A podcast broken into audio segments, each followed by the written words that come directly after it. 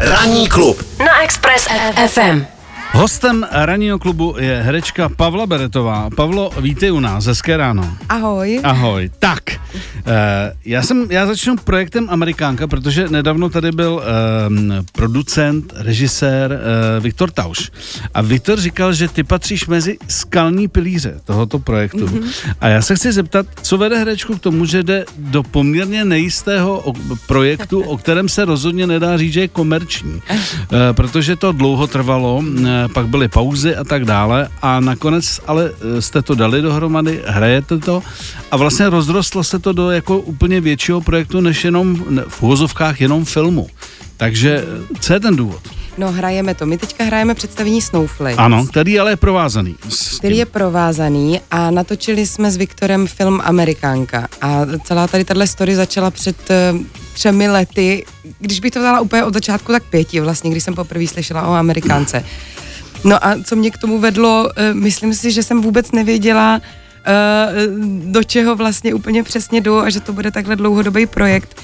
Ale jsem za to strašně ráda, protože to je takový životní zážitek, že jako v té intenzitě, ve který těch dva a půl let žijeme společně s těma dětma, se kterými jsme vytvořili ten film i to představení, tak to, to bude na celý život. No. no on nám říkal, že vlastně děti mezi tím různě vyrostly a hmm. tak dále a někteří se zařadili do toho jakoby ansámblu, některý, takže e, vlastně e, relativně trvalo dlouho, než nám vysvětlil celý ten postup a vlastně jsme došli k tomu, že film bude ta třešnička na dortu, která vlastně bude v roce 2024. Ale teď teď vlastně hrajete znovu a tím pádem vlastně propagujete už ten film. Je to tak, ono, Viktor dostal takový nápad, to vzniklo někdy podle mě třeba v polovině natáčení tak my tím, že jsme vlastně s Lucí Žáčkovou už v té době třeba rok a půl pracovali s tou skupinou dětí, tak jsme se tak do nich postupně zamilovávali a nějak jsme je přijímali.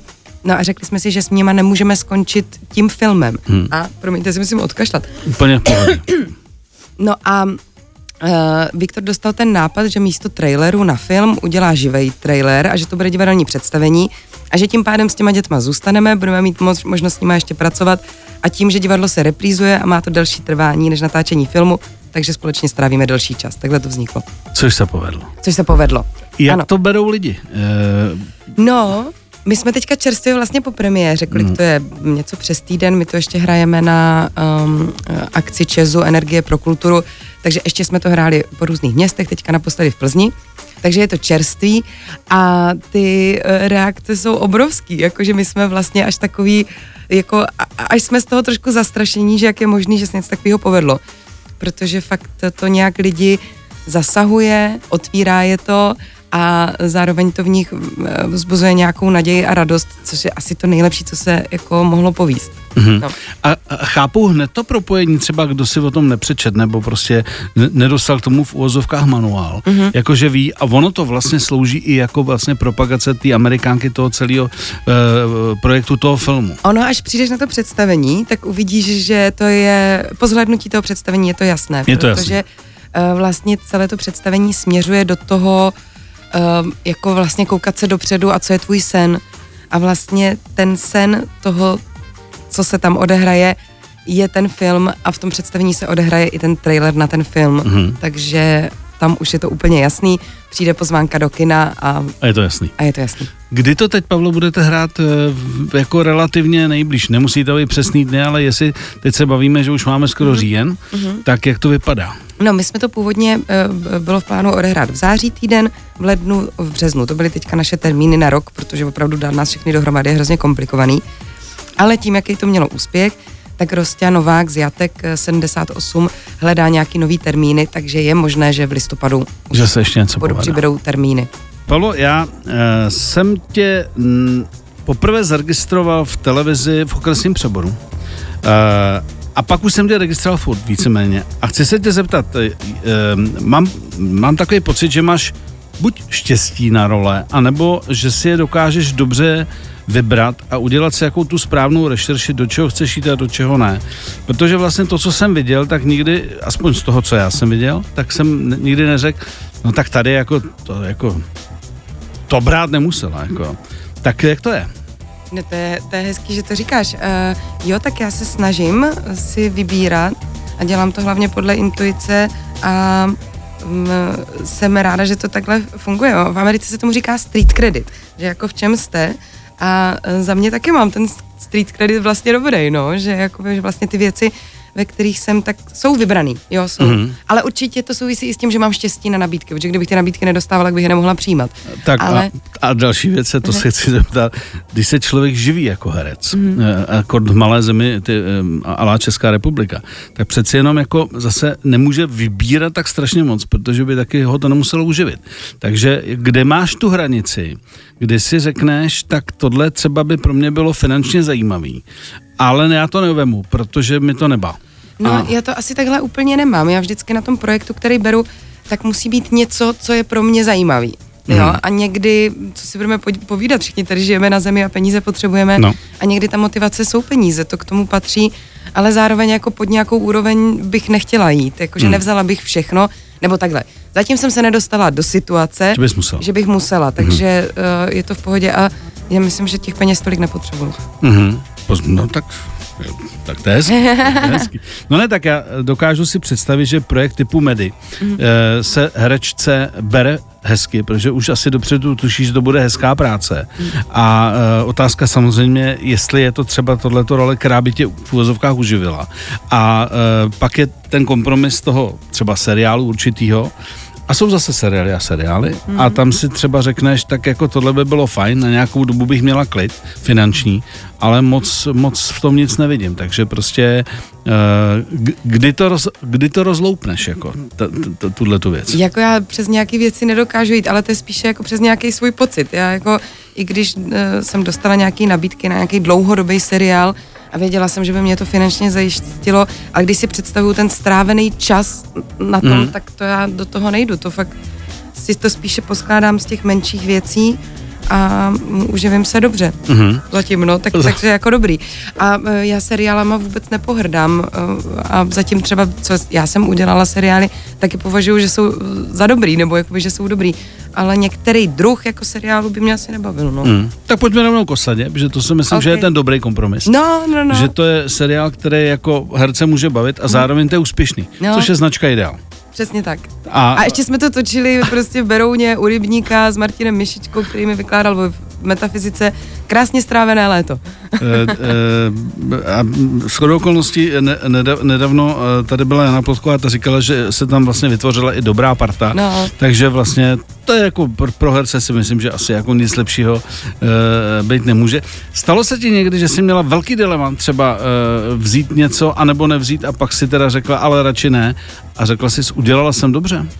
Jako ve většině případech, kdy jsem teda dospěla k rozhodnutí ne, i když to třeba nějakým způsobem bolelo, protože přesně tam byly ty peníze nebo bla, bla, bla, tak uh, vždycky si zpětně říkám, že jako chránili tě všichni svatí, že si do toho nevlezla. Takže spíše jako když už doputuju k tomu rozhodnutí ne, tak jsem pak ráda.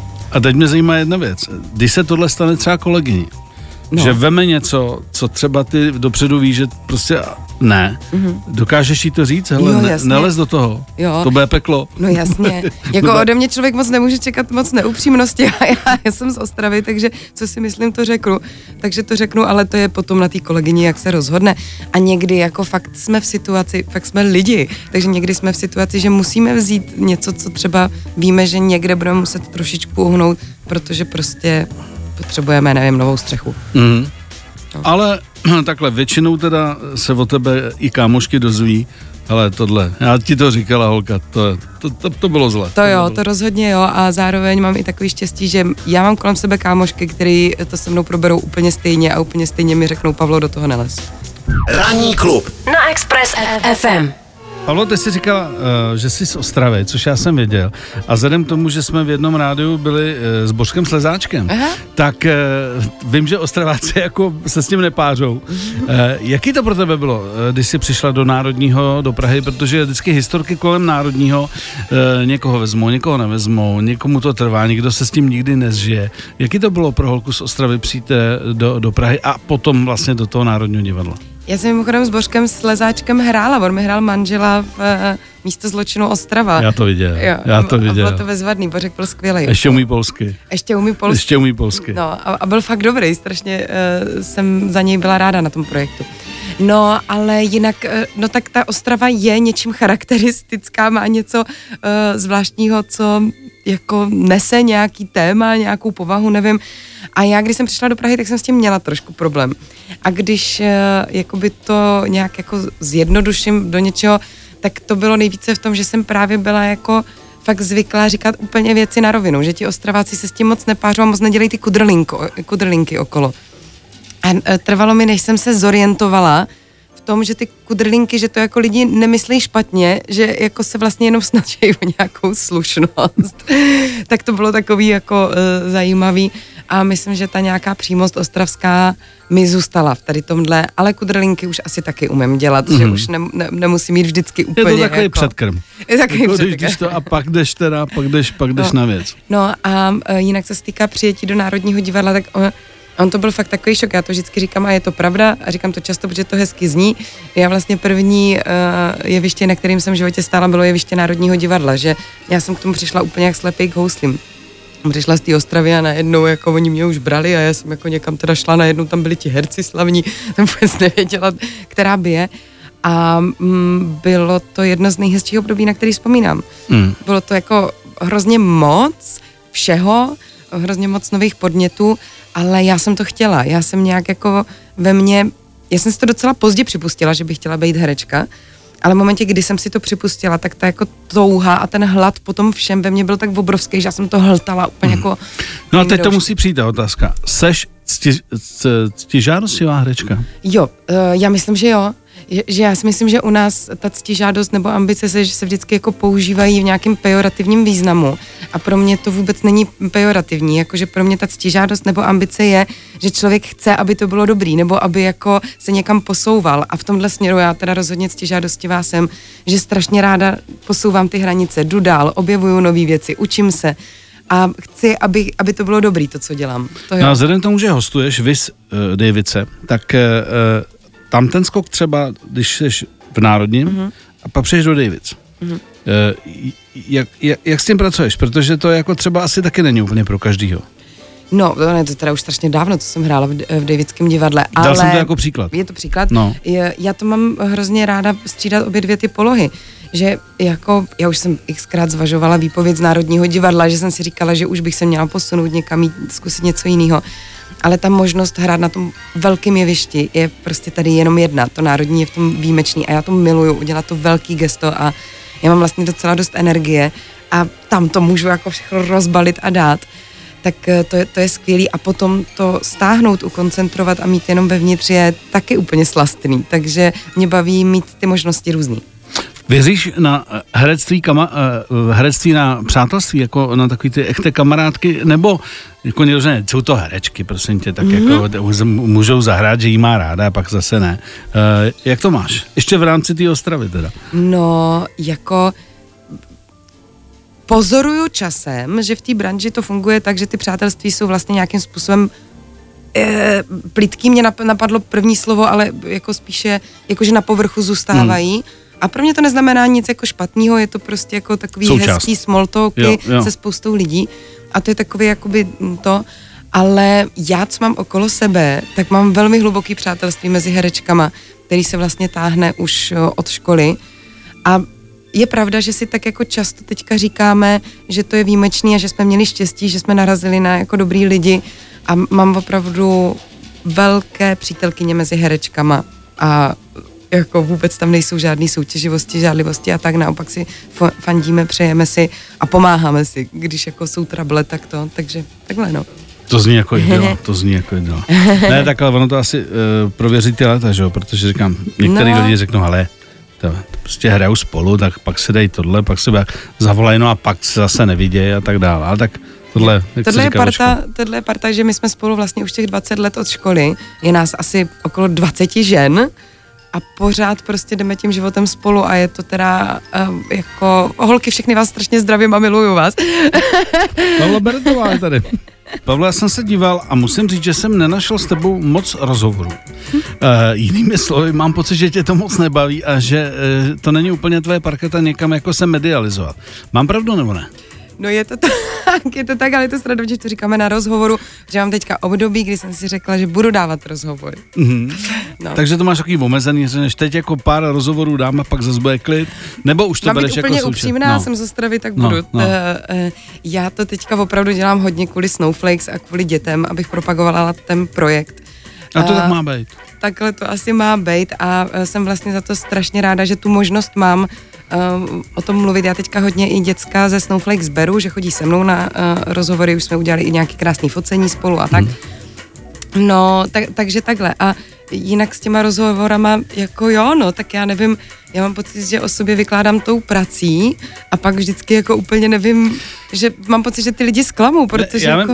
vím, a já narážím na to, že myslím, že Woody Allen to řekl, že když herec začíná, tak prostě eh, chce být slavný, známý a eh, když se mu to teda podaří, tak nasadí černý brýle a přestane dávat rozhovory. Teď to je trošku parafrázu, ale spíš jde o to, že vlastně dneska je to součástí práce propagovat ty věci, ale sama od sebe jako nemáš pocit, že vlastně hraješ, to by mělo stačit a nějaký povídání si o té práci tě asi úplně moc nebaví. Mám jako z toho, co jsem si dohledal, tak toho fakt moc není. No, jako je to trošku tak, no. Je to trošku tak, nevím, no, je to prostě... No a v době, kdy jsi v Itálii sbírala jahody a říkala si, co já budu dělat a pak se to povedlo, no tak to přece musí být jako za dosti učinění, že se dostaneš a dostaneš se do národního a děláš to, co tě baví, ne? Je to fakt obrovský zadosti učení, já jsem strašně šťastná, jako můj život jde směrem, že jsem ani nečekala, že to jako může, co se týká té tý práce, být takhle jako dobrý. Já jsem fakt jako já jenom koukám, já furt jenom koukám, říkám si, ty jo, pajko, dobrý.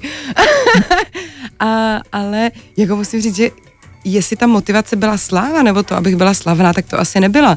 Já jsem fakt v sobě... Tak co byla ta motivace? Protože ty říkáš z jedné strany, že seš ctižádostivá v tom dobrém slova smyslu no. posouvat se a mm. být, být lepší a zároveň k tomu vlastně nějakým způsobem ta sláva, ty média a tak dále patří, protože jinak můžeš být dobrá herečka, ale budeš hrát třeba někde na oblasti a nikdo tě nebude znát. No to bych jako taky nechtěla, no. Já jsem si někde uprostřed cesty, mě to tenkrát řekl Lojza Švehlík, protože já jsem opravdu, já to divadlo, já jsem původně byla hodně jako divadelní herečka, ani jsem vlastně nechtěla moc točit, tu lásku k filmu jsem objevila až později. A byla jsem taková, jako, že jsem to dělala a teďka vždycky přišla nějaká tiskovka nebo um, něco a já jsem no, na, na to kašlo, to nebudu dělat. A Lojza Švehlík tenkrát, což byl můj pedagog na, škol, na škole, mi říkal, Pavlo, ale přestaň, chováš se jako absolutně hloupě, on používal hrubší slova. Mm. A uh, to patří k tvý práci a ty, mm. abys uh, mohla ty věci dělat, tak musíš, on to tenkrát nějak nazval, že zvyšovat hodnotu svého jména pro ty projekty, mm. pro ty věci, že když mě budou lidi znát, tak potom budou na ty věci chodit. Tak a já jsem funguje. se tenkrát zastyděla a uvědomila jsem si, že má pravdu a vlastně jsem to přijala jako součást a beru to, že mě lidi znají a že, nevím, prostě se někde jako vyskytuju, dávám rozhovory jako součástí práce, abych podporovala ty věci, které dělám. Takže vlastně takhle, jestli to dává smysl, jo, jsem jo, se jo, do toho jo. teďka nezamotala. Ale už to prostě bereš, takže to je nutný. Beru to už teďka jako úplnou součást a vlastně jsem si, jako už mě to začalo i bavit. No, jsme u toho. Konečně.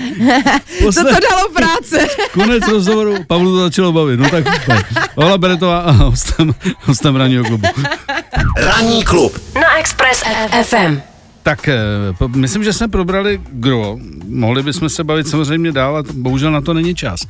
Ale eh, co teda úplně top aktuální projekty, kde teď třeba hraješ, co ještě není a co bude už teda evidentně v roce 2024? Jo, tak teďka nejdůležitější je, že nás čeká ta premiéra filmu Amerikánka v květnu a do toho připravuju další film, eh, který natáčíme s Veronikou Liškovou, dokumentaristkou úžasnou a tohle má být její hraný debit. Pracovní název toho filmu je teďka Rok vdovy. Nevím, jak to dopadne ještě s tím názvem a je to strašně krásná práce, kterou ten film taky už připravujeme asi pět let. A teďka konečně jsme se dostali k té realizaci a moc nás to baví a doufáme, že to bude hezký. Je to film o vlastně jako smíření se se smrtí, s odchodem mm. blízkého člověka. Je to takový intimní uh, lidský scénář, který napsal Eugen Liška a je to moc hezký. Mm-hmm. Jenom pro lidi, co se neorientují v té mechanice toho natáčení filmu, takže než uh, už to děláme pět let, mm. ta, ale to není, že se pět let točí, nebo uh, pokud to není sběrný dokument teda, mm. tak uh, od první schůzky, kdy se prostě řekne, já to chci udělat, tak pak, pak ta realizace e, do premiéry může být až takhle dlouhá? No, ono, ono vždycky jde, tak Veronika na tom strávila asi ještě díl času. Pro mě to je pět let, kdy jsme se s Veronikou potkali na kamerovkách a ona mě oslovila na tu roli. A vlastně potom začne dlouhý proces.